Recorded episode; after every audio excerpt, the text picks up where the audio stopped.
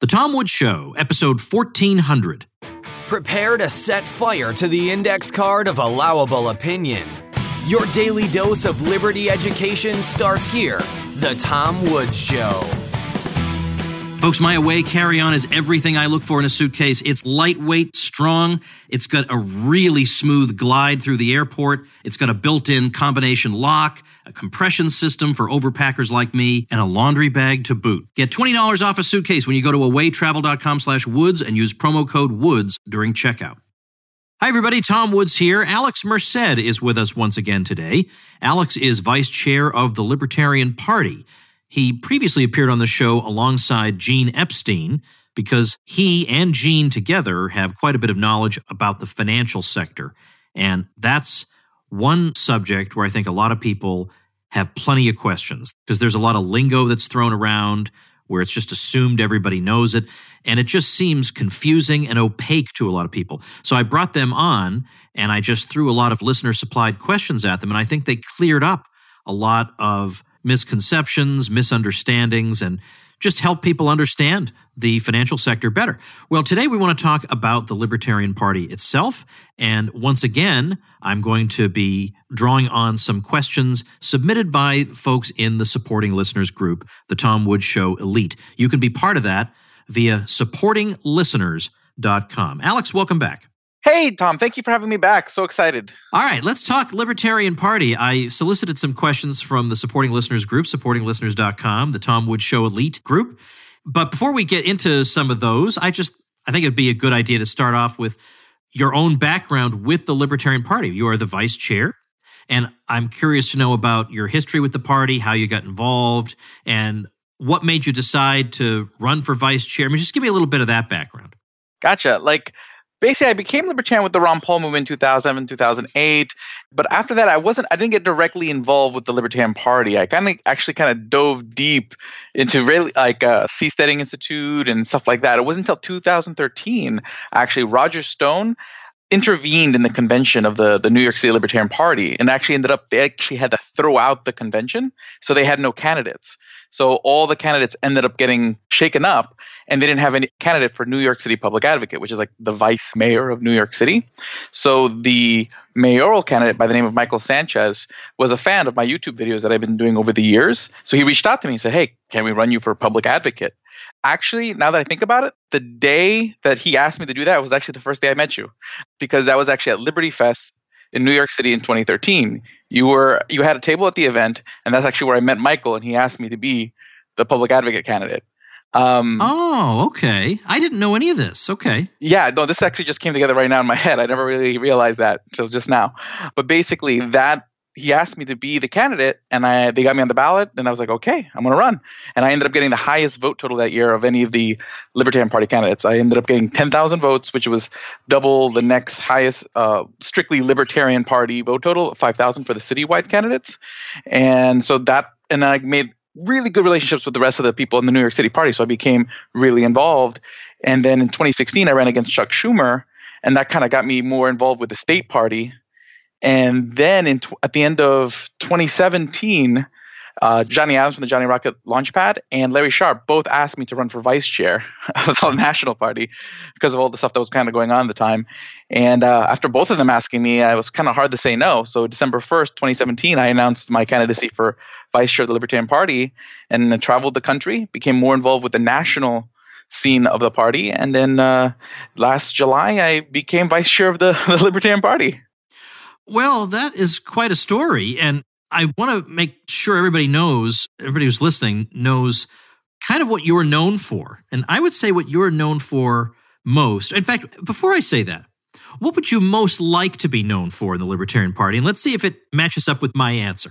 I think what most people know me for is as the nice guy of the Libertarian Party. I generally am a very nice guy, but I generally got my start more intellectual. Like I just became really interested in Austrian economics and then more economics more broadly afterwards. And I spent pretty much all of 2008 to to today making videos on economics and philosophy like literally every time i read a book anytime i learned something i'd make a video about it so there's over 2000 videos on youtube and thousands of podcast episodes all over of me just talking about what i learned but i've always kind of been someone who tries to reconcile and understand other people's ideas. So people always looked at me like as a sort of welcoming and inclusive figure. Am I hearing a chirping bird in the background? Yeah, I apologize for that. My cocktail just flew into the room. you don't have to apologize. I just it's just so funny the things I hear in the background with guests. All right. So are you a non-aggression principle, self-ownership kind of guy?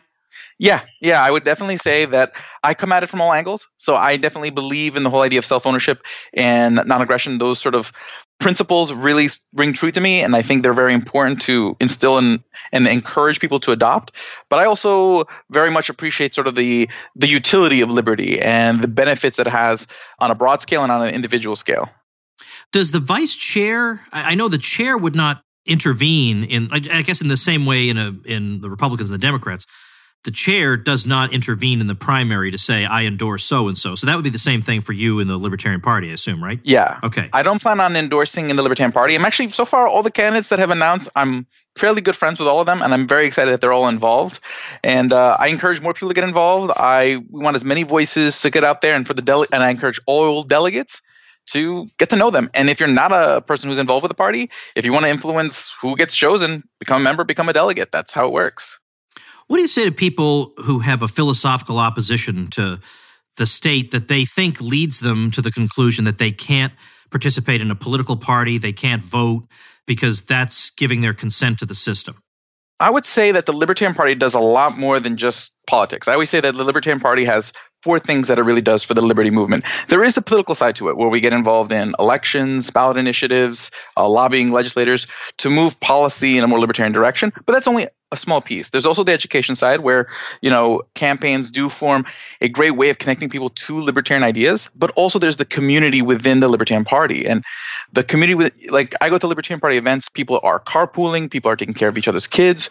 We are literally building that sort of voluntarist world within the party. It doesn't have to necessarily be a nation to be the example. That that example of a libertarian world is the community within the party, a place where we aren't looking to force each other into anything. We all work with each other, we work through our challenges we we try to innovate our way through our challenges. And uh, that's a, I think one of the strongest arguments for libertarianism in general. When the people see that this community of people working with each other knowing each other caring about each other. So i'm always very big on building that community within the lp and then four i think advocating for liberty and one of the reasons why i focus a lot on emotional intelligence is a lot of times people hold back on like logical arguments are great and i love logical arguments but you have to be open to listening to them. And oftentimes people's brains are closed off to the bad because of the things that have happened to them in the past the people who've spurned them the wounds they have from life.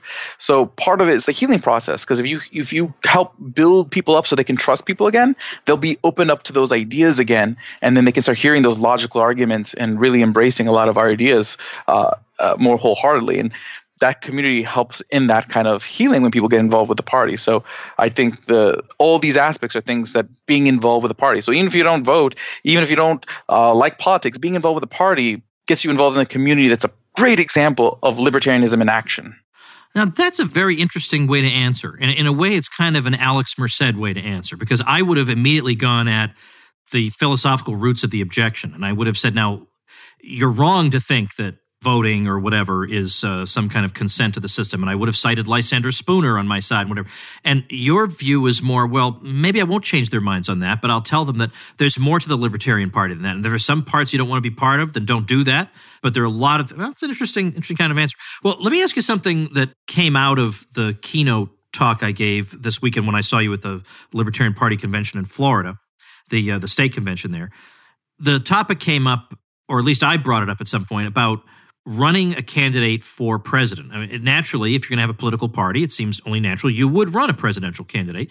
But there have been some people who have thought that the presidential election sucks all the resources and the energy and the attention of the party away from more winnable local races. And so some people have wondered if maybe in some cases, it might be a mistake even to field a candidate for president. And there's a certain plausibility to that until you realize, and this was the other point I made, that it's precisely the presidential campaign that generates a lot of interest and fundraising activity and all this energy that you need for the rest of the party, for the party to function. And so if you were to give up the presidential candidacy, then you would become almost invisible, and that would be a problem. So, what do you think is the right and wrong of all that? I totally agree that the the presidential election has its own momentum that it builds within itself, and a lot of the people who donate to any candidate, because you hear this with every candidate about every other candidate, that if everyone just focused on my campaign, on my particular local campaign or my local senate, my senate campaign, and I've been there. I was a senate candidate, I was the public advocate candidate, I was a comptroller candidate in New York City, and you get you become very passionate about your campaign and about what you can possibly do, and you think, well, if everyone just got behind me, we would change the world, and theoretically that could be that could be true and you want candidates to feel that way because you want them as passionate about what they're doing as possible but it's people are going to donate where they're going to donate. And if people want to donate to the presidential candidate or to a Senate candidate, it's because that's where their heart is. We can't just sit there and say, well, if we don't run a presidential candidate, suddenly that person won't donate, which is going to donate elsewhere. It's not, it's kind of like people who think, well, if Gary Johnson didn't win, all those votes would have gone to Hillary or Trump. You're, it's not an, a given that the person would have done something absent of an option. So that's the wrong way. That, when people sit there and say exactly that, like go focus on local, that's sort of the wrong approach. If anything, all candidates need to focus on building new donors, new voters, and that's how we grow, not by fighting over the pool that we have, but by looking at growing it. And that really where the community involvement comes in and where that's something that again whether you believe in voting or not everyone can get involved in in going to you know creating a local neighborhood barbecue and getting building relationships within the community. Um, because those relationships they may not necessarily hey say hey we need to go abolish public schools tomorrow but hey once you become friends with them had a nice burger they're going to be much more receptive to those ideas because now they like you. So that's something every candidate every liberty movement person can be doing getting involved in the community and that's going to grow the fundraising. That's going to grow the votes. That's going to grow and all other. But at the same time, we need the media that the presidential election brings because that's going to be our highest media moment every four years. Right, right, right. Well, let's talk about 2020, but we'll speak generally, not talking about any particular candidates at the moment. But I've been a bit pessimistic about the prospects for the Libertarian Party in 2020 simply because not, not because of anything peculiar to the Libertarian Party, but because I think any third party is going to run into a problem. And it's a it's a problem that really it's a perennial problem. And I don't just mean the I don't want to throw my vote away argument or stuff like that, but it's more that every four years we get told this is the most important election of our lifetimes. It's almost a running joke at this point. Mm-hmm. Every four years, it'll, and then four years from now, it'll that'll be the most important election of our lifetimes. And so there's always an excuse why I can't afford to vote for the Libertarian Party because this is the most important election of our lifetimes. But in this case, they'll say, "All right, look, I I know we've cried wolf before, but this time it really may be the most important election of our lifetimes because." The Supreme Court does have the potential to do a lot of harm or to prevent a lot of harm. Mm-hmm. And if we can just get a lock on non activist judges on the court, that'll do a lot of good. And voting for the Libertarian Party will undermine that process. So, how do you recommend that the party respond to that or cope in 2020? that is a high stakes election, not just a Supreme Court, but I mean, it's a census year. So uh, a lot of those governor races and whatnot are going to have a huge impact on politics over the next decade. So it is a, it is a high stakes election, but my focus is growth. And if 2018 was another year where basically polarization really had people focusing on, well, I need to go vote against the person I'm more scared of. And that's a bad that's always a bad environment if you're an emerging party because people aren't looking for an alternative, they're looking to prevent something they think is worse. But in 2018, we still ran more candidates than we had in previous election cycles. We still got, and many of those races saw growth in the number of votes that they got. Now, some of the percentages dropped because it was a high turnout election, and high turnouts aren't great for emerging parties. But we saw growth in votes. We grew our ballot access. We got ballot access in New York, which we've never had before. Uh, Larry Sharpe did an amazing job, huge vote growth. And that's what matters. Are we are we gaining yards?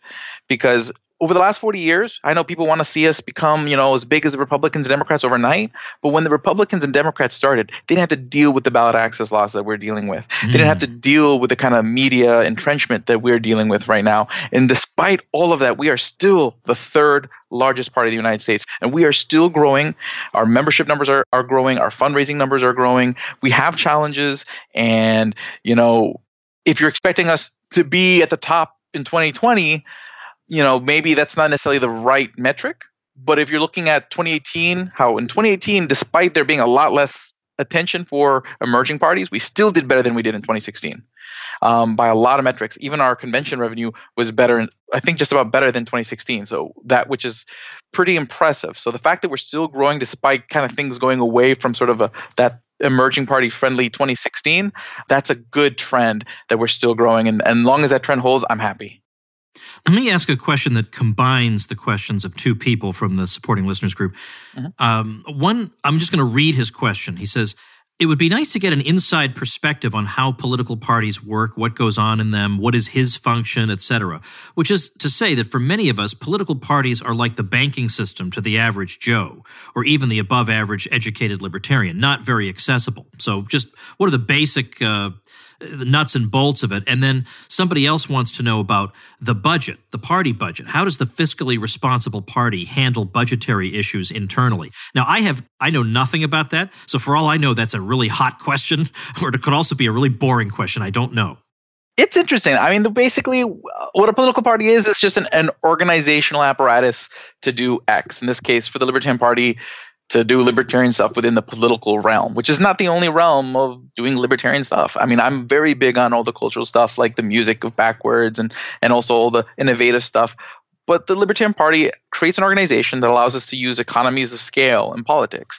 I mean, people can run individually as a as an independent per se and still be a libertarian. The problem is they don't get the benefit of the networks that a political party has, of the relationships that a, a, party has built. That's sort of the benefit of, especially when you're talking about national politics, where you really need a lot of those things kind of built up ahead of time because you don't have enough time to build them up yourself in an election cycle, especially nationally. So the Libertarian Party is trying to build an apparatus, the networks, the media relationships, uh, the the organization to actually have libertarian ideas be able to function on an effectively in a national cycle without constantly having to bash heads against an establishment. Because in the Libertarian Party, even the establishment is still pretty darn libertarian. Uh, unlike, you know, you go into one of the other parties, you really are like a lone voice fighting against a large force. We're trying to make sure that there is a large force that is libertarian. Now, as far as budgeting goes, basically the way it works is once a year we have a budgetary meeting here at the LNC. The last year was my first one, and it's been in the last couple, I guess, the last couple years we had deficit budgets and there was a, a, concerted effort this year to go back to being you know very strict balanced budgets you know and uh, we had a high revenue last year. Like last year was one of our better years uh, or one of the best years really but we also spent a lot of money. We we we we spent money on a lot of new staff which was very beneficial. I mean in one race in wyoming we came 50 votes short of unseating the state senate majority leader in wyoming uh, 50 votes. Like I, they actually called the race in favor of Bethany Baldes. So a libertarian would have unseated the Senate majority leader in that state, but at the last minute they found 500 votes and that switched it flipped sides. But still, that would just being that close is an yeah. amazing feat. And that was because we invested in having some people going in there and help the organization of the party and kind of practice some of that traditional retail door knocking and whatnot. So we've seen we've seen a return on those investments, and we want to make those investments on a greater scale. But showing those small examples hopefully will inspire people to say hey you know what? If i get my $25 membership from the libertarian party hey the money's actually being used for something. We have the crm project where we're actually creating a much easier tool for state parties to be able to share data. So that way every election is not like everyone's starting from scratch as it has been in the past collecting data collecting the same emails over again you'll have you know some sort of continuity. We're trying to just make those basic infrastructure investments that actually have a huge return. And uh, that's what we do that's mainly what we do at national level. So there's a national budget which is fairly not the most exciting thing in the world. It's really you know do we pay the building's mortgage? Do we invest in these projects? And um, you know that's pretty much the deal national and every state has their own budget some states have much bigger budgets than other states and um, you know there's a very having gone to a lot of state conventions, there's a very huge disparity between sort of the most organized states and the least organized states. So there's a lot of room to grow. There's really, if people want to get involved right now, there's a lot of room to actually get involved and have huge impact because of the size that we're at right now. So we're having impact on a national scale despite our size because we innovate. Because since we're not doled down by all the sort of entrenched leaders and whatnot and old traditions, people can try out new things, try out new technologies, people can experiment. I like to think of the Libertarian Party as a clearinghouse for libertarian activism where people can try different things. And it's like a free market where good ideas rise to the top and people try some things that don't work and it disappears, but at least you're free to do so. Unlike other parties where they really control how candidates run, they really control who says what, and basically they keep trying the same things over and over again. Here you get some experimentation. And i like that. And i think that's part of the reason why we have grown more than other emerging parties because we have basically internally we're a free market of activism in the same way we believe in free markets in the economy. This one looks kind of interesting. Um, the gentleman is asking i'd like to hear about successes of elected libertarians. I hear a lot about them running a little about them winning but not very much about what they actually do in office. Do you have any anecdotes you can share Oh yeah, I mean, last year Jeffrey Hewitt in California, he won. He's now our highest level elected libertarian. He won a seat on the Riverside County Board of Supervisors, and Riverside County is like as big as a few. I think it's actually bigger than a few states as far as population goes. And before that, he was the mayor of Calimesa, California. And he went in there and actually renegotiated the pension system because basically the California pension system is a fiscal disaster. And he actually went in there and actually was able to opt out and basically took on the unions head on and succeeded and won and basically drastically reformed the pensions and retirement system for Calimesa into a much more a much more fiscally sound system in a sense. So he actually took a problem that existed and fixed it. And he did it by basically reaching across the island over the years, building relationships within his community. Like he is a libertarian through and through, and he actually did our State of the Union address this year. But um, I mean, I would definitely go take a look at Jeffrey Hewitt as one of the best examples. But also, a lot of the California libertarians have done some cool stuff. Like um, there's a couple in Northern California that not as elected libertarians, but there was a, a tax increase going on in their community. And by doing the research, by strong advocacy, they actually prevented it from happening. So there are people who are actually making real changes, and there's real results from, again, not just elections and candidates, but from activism. Uh, we help out with, you have libertarian parties helping out with ballot initiatives to, you know, decriminalize drugs or, eh, or basically end prohibition at all levels and fight taxes. So again, that activism can take many forms, and there's actual results. There's actually things we can point to. Now, would I like there to be more? Sure, but it's growing, and that's that's what matters. Let me now share a passage from David Friedman that I was not familiar with until this very moment, but maybe you've heard. Mm-hmm. And it had to do with the Libertarian Party. It just goes to show David Friedman's been around a long time. I think this is for from 1973. So I'm going to read this to you. It says, when I say that a party wishes something, I am again employing a convenient abbreviation. Consider a small ideological party, such as the Libertarian Party. Initially, actually, by the way, I'm not sure that the quotation is from 1973. It could be a reference to, it doesn't matter. It's from a long time ago. Okay. It says, consider a small ideological party, such as the Libertarian Party. Initially, all it has to offer to potential workers, officers, or candidates is the opportunity to achieve their ideological objectives. As long as that is true, its members, officers, and candidates continue to be the people whose main objective is ideological, and the party continues to believe in libertarianism. Suppose the party begins to win elections. It occurs to some people that positions of power within the party may, in the long run, be worth quite a lot of money. Some of the people to whom this occurs may be non ideological and willing to proclaim any ideology they find convenient. Others may be vaguely libertarian, but with a greater commitment to their short run private objectives than to their long run public ones. What these people have in common is their willingness to make a profession of gaining power within the party.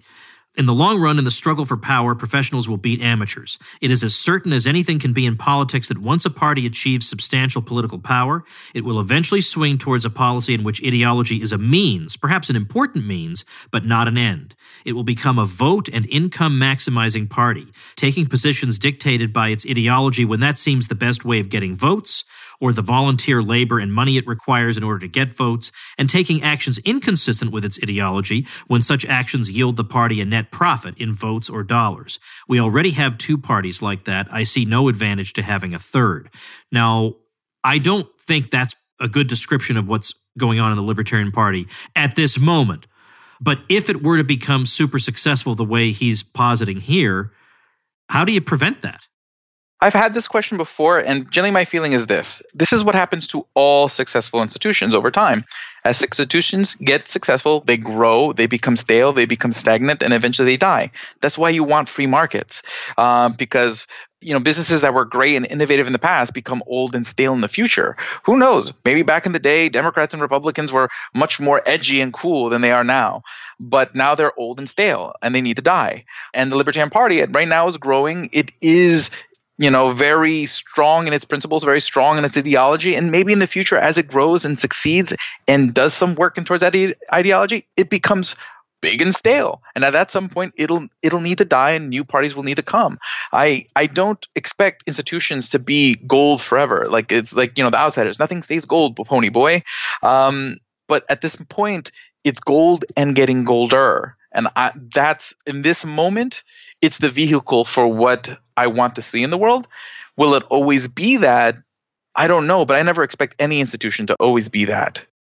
All right, let's take a quick break. Last time I was in New York, I saw Alex and took him to what some of you know is my favorite play of all time, the play that goes wrong. Now, again, for you longtime listeners, what is the indispensable item you know I brought with me when I went up to New York? Answer my away carry on because that thing makes me the king of the airport. Now, I've told you about the features of this thing. The four 360 degree spinner wheels make it glide so beautifully. It's got a beautiful compression system inside, so you can really pack a whole lot in there. You got a TSA approved combination lock built into the top. But then I also mentioned that it's made with premium German polycarbonate, which is unrivaled in strength and impact resistance. Well, the other day, I can't tell you what it was because I can't guarantee that you'll have the same results I did. But let's just say I accidentally did something extremely traumatic to my away carry on. And then in my horror, when I went to go look at it, doggone it, the thing still works after I just put it through the wringer.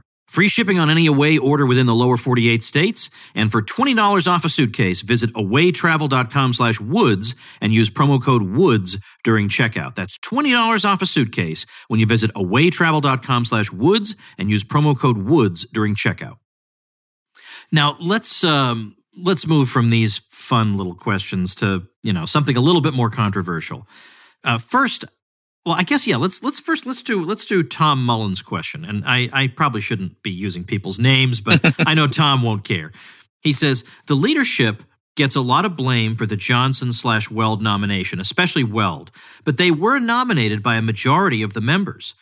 Does Alex believe Johnson and Weld represent the views of a majority of the membership? If not, what are his thoughts on why they were nominated? And does he foresee candidates who more closely resemble the party platform being nominated going forward? Why or why not? Oftentimes in politics, I don't think people always vote for the person who represents their their views the most. I mean, I generally do.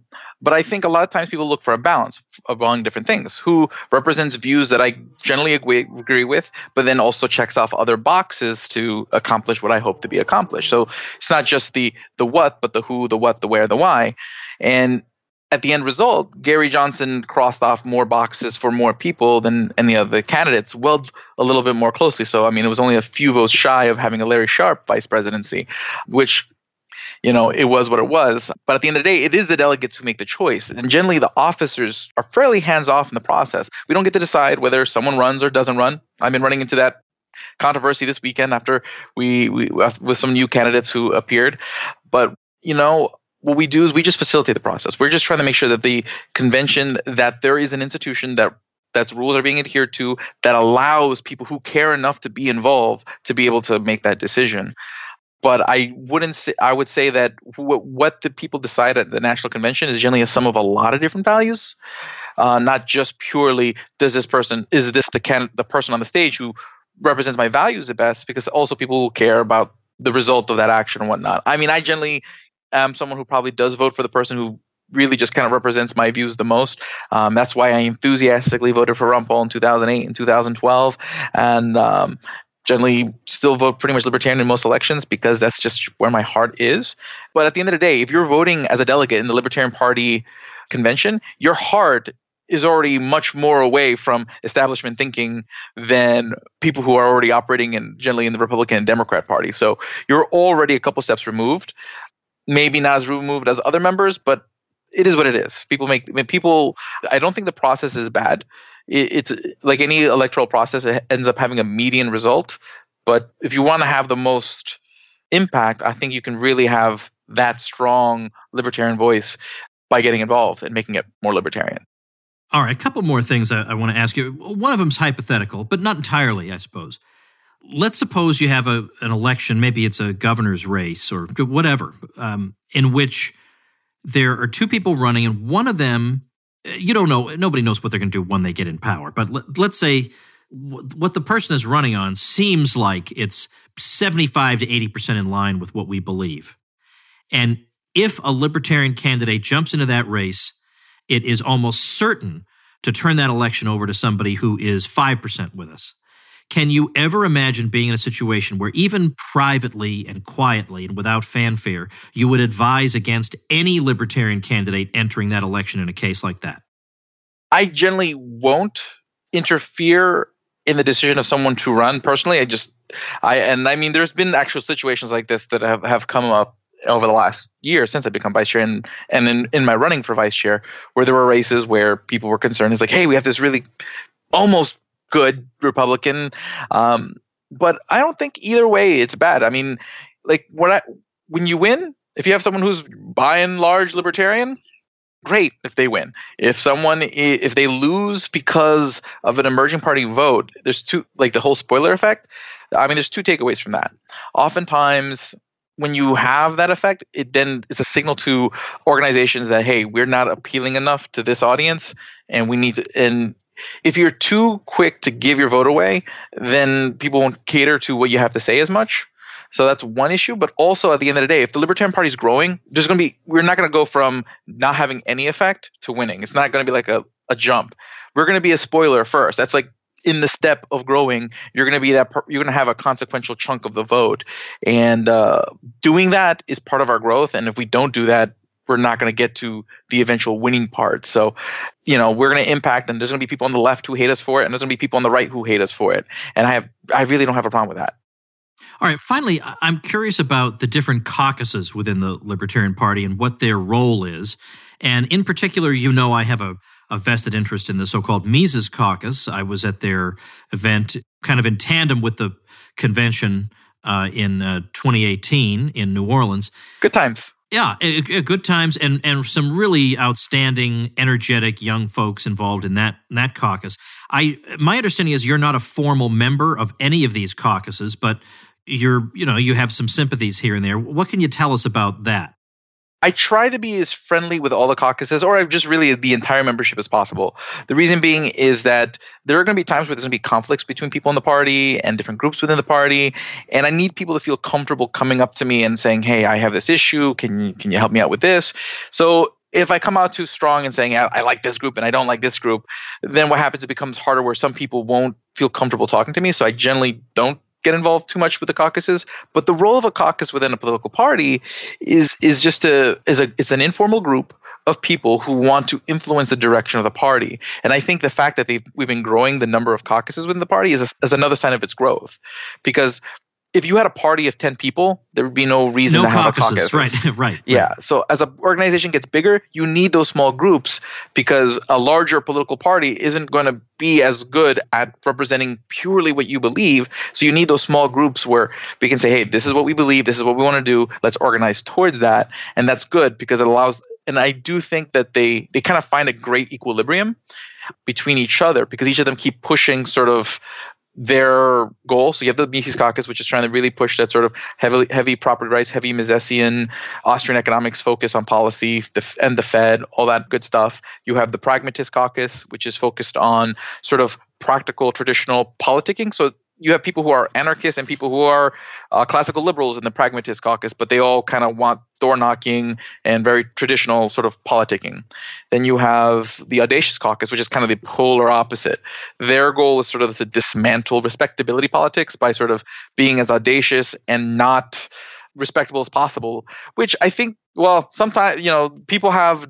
Uh, they they like to push people's buttons, but that's kind of what they're trying to do. They're which I think there's an element, a necessity of that to some element in politics, because, or at least from a libertarian perspective, in the sense that in a libertarian world, we want everyone to participate in markets. And in the same way, we want everyone's voice to be part of the discussion. I mean, ideally through consumerism, but also through just being people hearing people. So the more you start kind of pushing on the edges, the more people who might be heard. Although, again, people have very different views on different tactics that the Audacious Caucus has used. There's also the Radical Caucus, which focuses on making sure that the party sticks really to its platform, to its core principles and its founding, which is uh, generally a very uh, anarcho-capitalist uh, heavy group. And um, what, I'm trying to think what other caucuses are there. Those are the sort of the main or the larger caucuses. There's also an individualist caucus, a unity caucus, but these are more smaller groups that are more not as large as the four that I mentioned before. I guess my own approach is rather different from the Audacious Caucus. I give the external appearance of respectability and I'm wearing a suit and, you know, reasonably well put together and all that. But then beneath all that, I'm this crazy radical. So I lull people in with a false sense of security. Well, this seems like a, you know, reasonable guy. Yeah. yeah well, wait till you hear me start talking. yeah, that's generally my approach as well. So I, I totally, I totally empathize with that. All right, so people can find out more about the Libertarian Party, of course, at lp.org, but how can they follow Alex Merced? Ooh, I have a, I mean, always, there's always alexmerced.com where you can find my, my books, my merchandise, my podcasts, all sorts of really cool stuff and anything that I'm involved in. But one thing I ask, I, I really like everyone to do is follow me on Twitter, subscribe to my YouTube channel, and subscribe to at least one of my podcasts. Just go into your favorite podcast catcher, uh, put in Alex Merced, and you'll find information on that and if you want, like one of my Facebook pages, but alexmerced.com is really sort of the home of what I do. Uh, the other URL I think people should remember is libertarian101.com. It's a really handy, quick URL you can give to anybody with just the basics, core way of easing people into libertarianism. It's a, I think it's it's a very principled message, but I think I I, I set up a couple of videos that are sort of very what's the word I'm looking for accessible. So those are those would be the places I would look. The podcast, alexmerced.com, libertarian101.com. All right, that's a lot to remember. So I'll put all that stuff up at tomwoods.com slash 1400. Now that's easy to remember. 1400 on the nose. Uh, you can get all those Alex Merced resources uh, sitting there waiting for you. Or well, I appreciate you coming on, answering some questions. I I think you're a, a, real force for good in the party. I love that you make the effort to listen to everybody's perspective and try to get along with everybody. I think that's extremely admirable. Somebody's got to do that, and I think you're doing an outstanding job. And I'm I'm glad to have uh, you know supported you and I'm, I'm glad you you were elected. And man are you energetic. You're just you're flying all over the country and you still maintain this positive outlook. And at no time do you say doggone it I'm stuck in some blankety blank airport whatever. You know that's not Alex Merced's style and uh, that's terrific. Thanks so much. Thank you so much. I really appreciate that and always a wonderful time to to talk with you Tom. All right folks a quick announcement June 26th of this year, 2019, we'll be premiering our Housing Bubble documentary in New York City. We'll be having the New York City premiere on June 26th. It's already uh, made the rounds here and there, but one of the biggies will be New York City. And so far, the feedback is just out of this world great.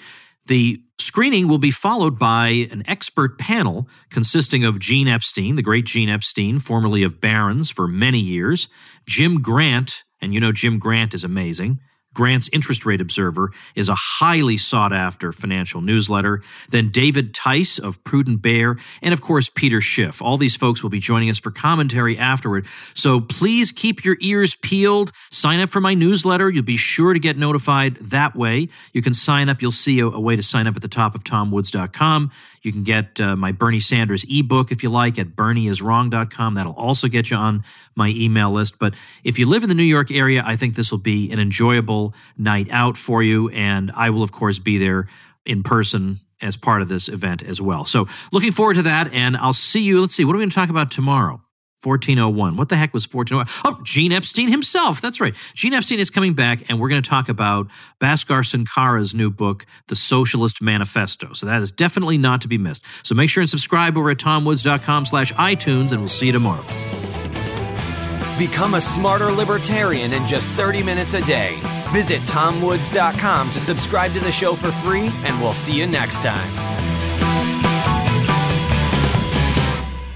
Like the sound of The Tom Woods Show? My audio production is provided by Podsworth Media. Check them out at podsworth.com.